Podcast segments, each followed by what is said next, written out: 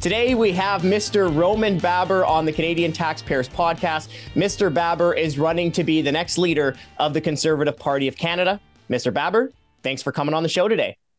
It's good to be with you. All right. Let's start off with the toughest question of the day. If you become the next Prime Minister of Canada, when would you scrap the carbon tax before or after lunch on your very first day? we have a very busy first day, and and the first day would include uh, introduction of legislation to scrap the tar- carbon tax. Unless we're able to do it uh, without legislation, I'll have to ask. But the intent is on day one, uh, and and as as I often joke, uh, on day one we got to repeal the anti-pipeline bill. Uh, some of your viewers also know that I'm very passionate about Canadian human rights, and I will also um, ban all passports and mandates. And um, we will also defund the CBC on day one. So it's a very busy day. Hmm. Well, scrapping the carbon tax on day one is is music to our ears. But Mr. Baber, you know I have to ask that follow up question, and that question is: Will you replace the Trudeau carbon tax with any form of carbon tax of your own? And what would you do about that second carbon tax that the Trudeau government is introducing through fuel regulations? I will repeal that one as well. And no, I will not introduce any one of my own. Look, I think that as conservatives, we should have courage to discuss the environment. Canada produces less than a percent and a half of all global emissions. Even if you were to scrap all of them, it's not clear that that would make a material difference in the climate, I submit. And we know where the polluters are. They're in India, they're in Russia, they're in China. And, and we know that the Western world is, is not meeting these targets. And again, it's not clear that there would be any material effect. So I will not impose any regressive tax on Canadians. Uh, instead, I will unleash our economic potential in full. And to do that, I propose that we turn Canada into the natural resources superpower that we ought to be. Your campaign so far has really focused on improving democracy or trying to improve democracy. Well, one of the best ways to reaffirm the role of the citizen as the boss is to bring forward rules and regulate or and legislation like recall and referendums, which are in place in Alberta and British Columbia. So, would you introduce a nat a national recall and referendum legislation? I doubt it. I don't think that it's going to serve a conservative government well. Uh, you know, we're typically a, a, country of 40 to 60 the other way. And my view is uh, we're going to have recalls every Monday and Thursday if such legislation was to come to bear. No, we have a good political system to hold uh, the government accountable. It's called an election. And I can't stress enough that we do not have the luxury as a conservative party of losing another election. So the government is currently more than a trillion dollars in debt. We see deficits as far as the eye can see.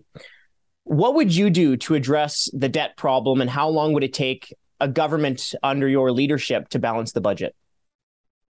The goal would be to balance the budget before the end of the first term. Um, number one, we have to stop borrowing. Okay, we borrowed uh, half a trillion dollars in last. We borrowed a printed half a trillion dollars in last two and a half years, and all we got is this lousy inflation. We didn't build a single hospital. We didn't hire a single nurse, um, and it's very regretful that we find ourselves in a position when we effectively pay over two billion dollars of interest a month. To put that in perspective, a modern day Canadian hospital costs a billion dollars to build. And so we're spending two hospitals a month on interest alone. I'm going to propose a couple of things. First of all, I'm going to cap any proposed increase in spending to the target rate of inflation, which is 2%. Second, I propose that we are not just going to save or cut our way out of this fiscal mess. We have a shrinking labor force, an aging population. People are living longer, healthcare costs are going up. We need a massive economic expansion. But I don't propose that we do that with taxation. God forbid, we need more revenue, but not through taxation because that actually discourages revenue and taxation, but by unleashing our natural resources. And uh, finally, uh, look, Franco, um, I think that we have a lot of places to save. One for sure is is the media and the media bailouts. We have astonishing waste in government. I, am very well familiar with waste at Queen's Park, for instance, uh, which is where I'm coming from. Uh, I audited the autism program a couple of years ago. This was a program that was designated to treat children with autism, $300 million. Only 140 million was actually going to children with autism. 160 was going somewhere else. So we have a lot more value to find. I'm going to, uh, and the media bailouts, I'm going to cut foreign aid. Uh, I'm going to find a way for us to balance the budget and fix our books, but economic expansion is the key let's let's touch in on some of the specifics just a little bit more. So I just want to clarify and just get you on the record. So you would you defund the CBC and end the media bailout?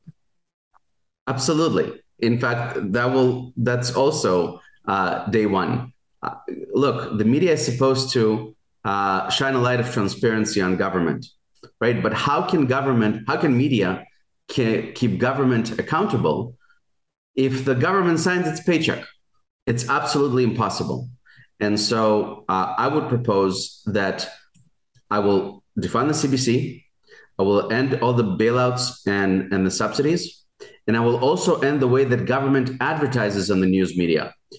We've seen unprecedented, unprecedented um, media buys in the last couple of years. There's a rule in advertising do not piss off the advertiser. And so, in order for us to reinstate trust in government and the media, we need to break any financial dependency by media on government. Let's talk about another potential place for savings the $20 billion per year slush fund for some of the Eastern premiers. That's also known as equalization. So, what would you do about equalization? As you may know, I'm the only candidate in this race that has suggested that they will phase out equalization before the end of my first term uh, Franco, I'm running against socialism in Canada. And, and that means that I'm not going to have economic interdependency uh, between states, uh, between provinces. In fact, what it does is it discourages provinces from working. It discourages provinces from developing their uh, natural resources. And so I, I would propose, and, and by the way, I'm, I'm happy to address the constitutionality of it. I believe that it does not offend the Constitution uh, and I'm prepared to speak on that should I be asked. And instead, I would say, look, let's phase it out by the end of the first term. Let's work together, assuming you meet the constitutional test and you're unable to provide a comparable level of services in a comparable level of taxation. Let's work together to unleash your natural resources potential. A province like PEI, who receives equalization from a province next door, Newfoundland, right, has barely tapped into 20% of its proven natural gas reserves. We should not have one province in the Atlantic financing another province in the Atlantic. Um, and, and what I'm going to do, uh, Franco, is take all that money because we're all paying to equalization, and I'm going to give every taxpayer a tax cut. Last year, it would have been $21 billion. Uh, we're going to increase the, the personal income, the exemption amount from 14,000 to about 20,000, that will give an extra $800 to every Canadian taxpayer per year. So there's a few more questions I want to talk about on the savings side, but you brought it up, so let's dive into it. I think taxpayers are paying too much tax. We've seen carbon taxes up, payroll taxes up, and booze taxes up during the pandemic. So where would you specifically cut taxes for Canadians? So, as I said, I will give an income tax using money saved from equalization. That's about $21 billion or $800 per taxpayer. I would cut the carbon tax. I will also have another look at the fuel tax. So, carbon tax completely out. I will look to either completely eliminate or decrease the fuel tax. Um, and look, I, I'll also focus on on cost of living is something that we should be talking about as well. Uh, I think that if there's anything we learned from the uh, Rogers outage a couple of months ago, is the terrible state of our federally regulated industries. And you know, we have three cell phone companies, two airlines, and, and four and a half banks. I, I propose that we need to benefit the Canadian consumer. I'm going to reduce barriers uh, to enter the Canadian market. I'm going to encourage competition in federally regulated industries. That's going to be good for consumers and, and for pricing as well. So we, we don't just need to f- focus on tax cuts, but we need to encourage competition and ways to make life more affordable. Canada currently does not have a home equity tax, but we are very concerned that the requirement to report the sale of your home with the CRA could be a big step towards a future home equity tax. So our question to you is would you remove that reporting requirement? Yes, I do. I'm I'm very genuinely concerned about that. I do not understand why we need to report something that's entirely exempt. I'm generally very nervous about the state of Canadian uh, real estate. Uh, we have this perfect storm of a, a, slowdown in the economy. We saw the economy shed 31,000 jobs last month. We see unprecedented uh, uptick in the interest rate uh, by the Bank of Canada, um, something that I think is ill conceived. And we uh, are seeing a lot of pressures on, on real estate. And, and I'm concerned. This is one of Canada's largest industries. It has an enormous multiplier effect. And I'm very concerned that we're talking down real estate and uh, potentially costing many Canadians uh, compromising their their main means of, of saving for retirement, which is their principal residence. And so any any talk or any hint or any di- any move in the direction of, of capital gains on your principal residence is something that offends me immensely. And I will repeal the requirement to report uh, home equity our conversation has talked a lot about the economy so far. You said that's going to be your focus. Well, there's a few different ways to focus on growing the economy. Uh, in our views, the good way, lower taxes, lower red tape. But unfortunately, we see a lot of politicians that like to talk about corporate welfare, taking money from taxpayers and giving it to hand-picked businesses. What would you do about corporate welfare? I have no interest in corporate welfare. I'd like to encourage competition, not dependency. And I'm not going to defend antiquated institutions like Rogers or, or Air Canada. Uh, I think we need to go in the opposite direction. We need to reduce barriers to competition. We need to cut red tape. We need to make our country more productive. We have a real productivity issue in Canada. We're, we're uh, falling behind on productivity, uh, definitely behind the United States, but, but generally uh, against many OECD countries. And instead of government keeping people afloat or, or stimulating their creation uh, or productivity, we need to free the market and let Canadians work. Let people work. It's the best thing we can do to uh, help our economy, cut our expenditures, and, and our debt burden. Would a government under you consider bringing forward uh, legislation to restrict or outlaw corporate welfare? I would have to I would have to think about this a little further and understand what it looks like. But I can certainly tell you that philosophically, it's something that I'm very much against.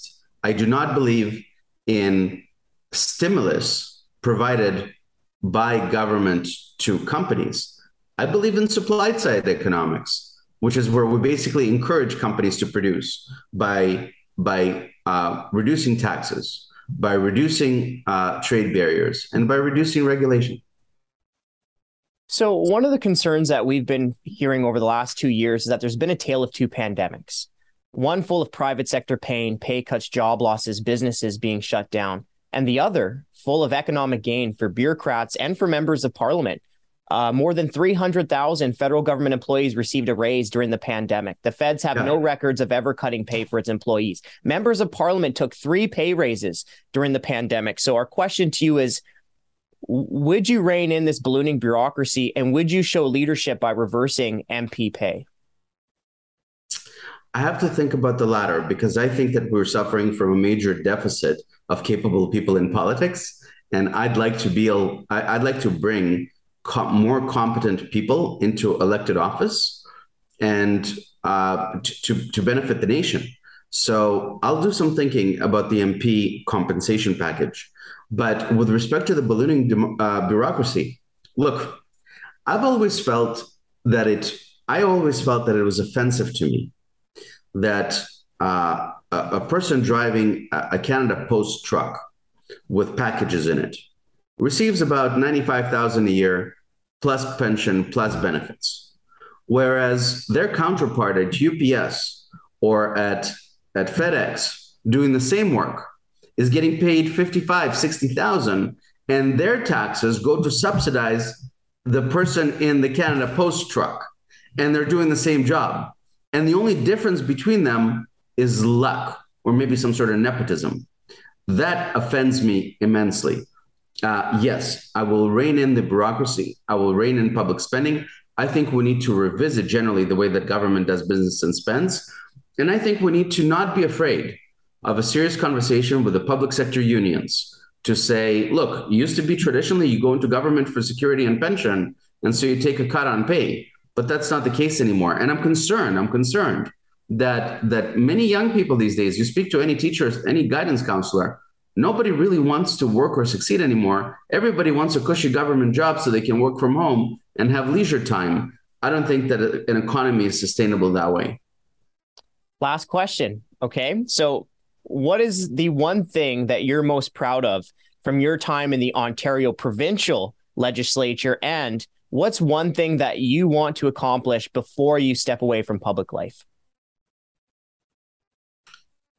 Franco, I stood up for millions of Canadians that didn't have a voice by opposing lockdowns publicly when it was very unpopular to do so in early January 2021. And I started a conversation and encouraged other folks to push back against what I believe to be a very ill conceived public health exercise, n- not just because of the economy, but primarily because of the remarkable collateral harm that it had on the health and mental health of, of Canadians. Canada missed about 850,000 surgeries. We had a couple million cancer screenings missed. All of that is now taking a toll on our healthcare system. And, and at the same time, we let go of a lot of people because they made a different medical choice or a lot retired or left. And, and so now we have a healthcare crisis. I'm proud of the fact that I have been able to move our party, the Conservative Party of Canada, in the right direction on democracy, on freedom, on, on opposition to, to the COVID response.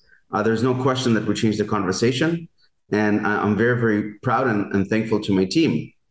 I, I, but I can tell you beyond that, in terms of what I'm seeking to do before I'm done with politics, is I'd like to further encourage and empower the Conservative Party to say what we believe and do what we believe is right. And that means not being afraid of tackling the cancel culture mob especially as it pertains to the environment.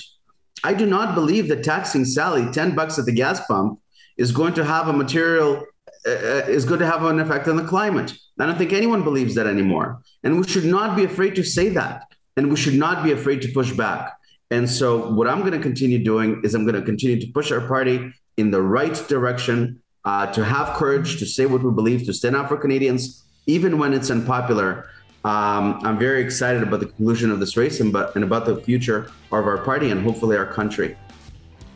Mr. Baber, thanks for coming on the show today. Good to be with you, Franco. Thank you. Hi, I'm Scott Hennig, president of the Canadian Taxpayers Federation. If you've got another minute, I'd like to ask you to think about the one person you know that would really enjoy listening to this podcast. Do us a favor and do them a favor and send them a quick note to let them know about it. At the Canadian Taxpayers Federation, we believe there is power in numbers. That's why we've worked so hard to build an army of taxpayers who are ready to push back. And we did it because people like you shared our work with that one person that they knew would really appreciate taking part. Thanks for listening, and thanks for doing your part to make Canada a better place.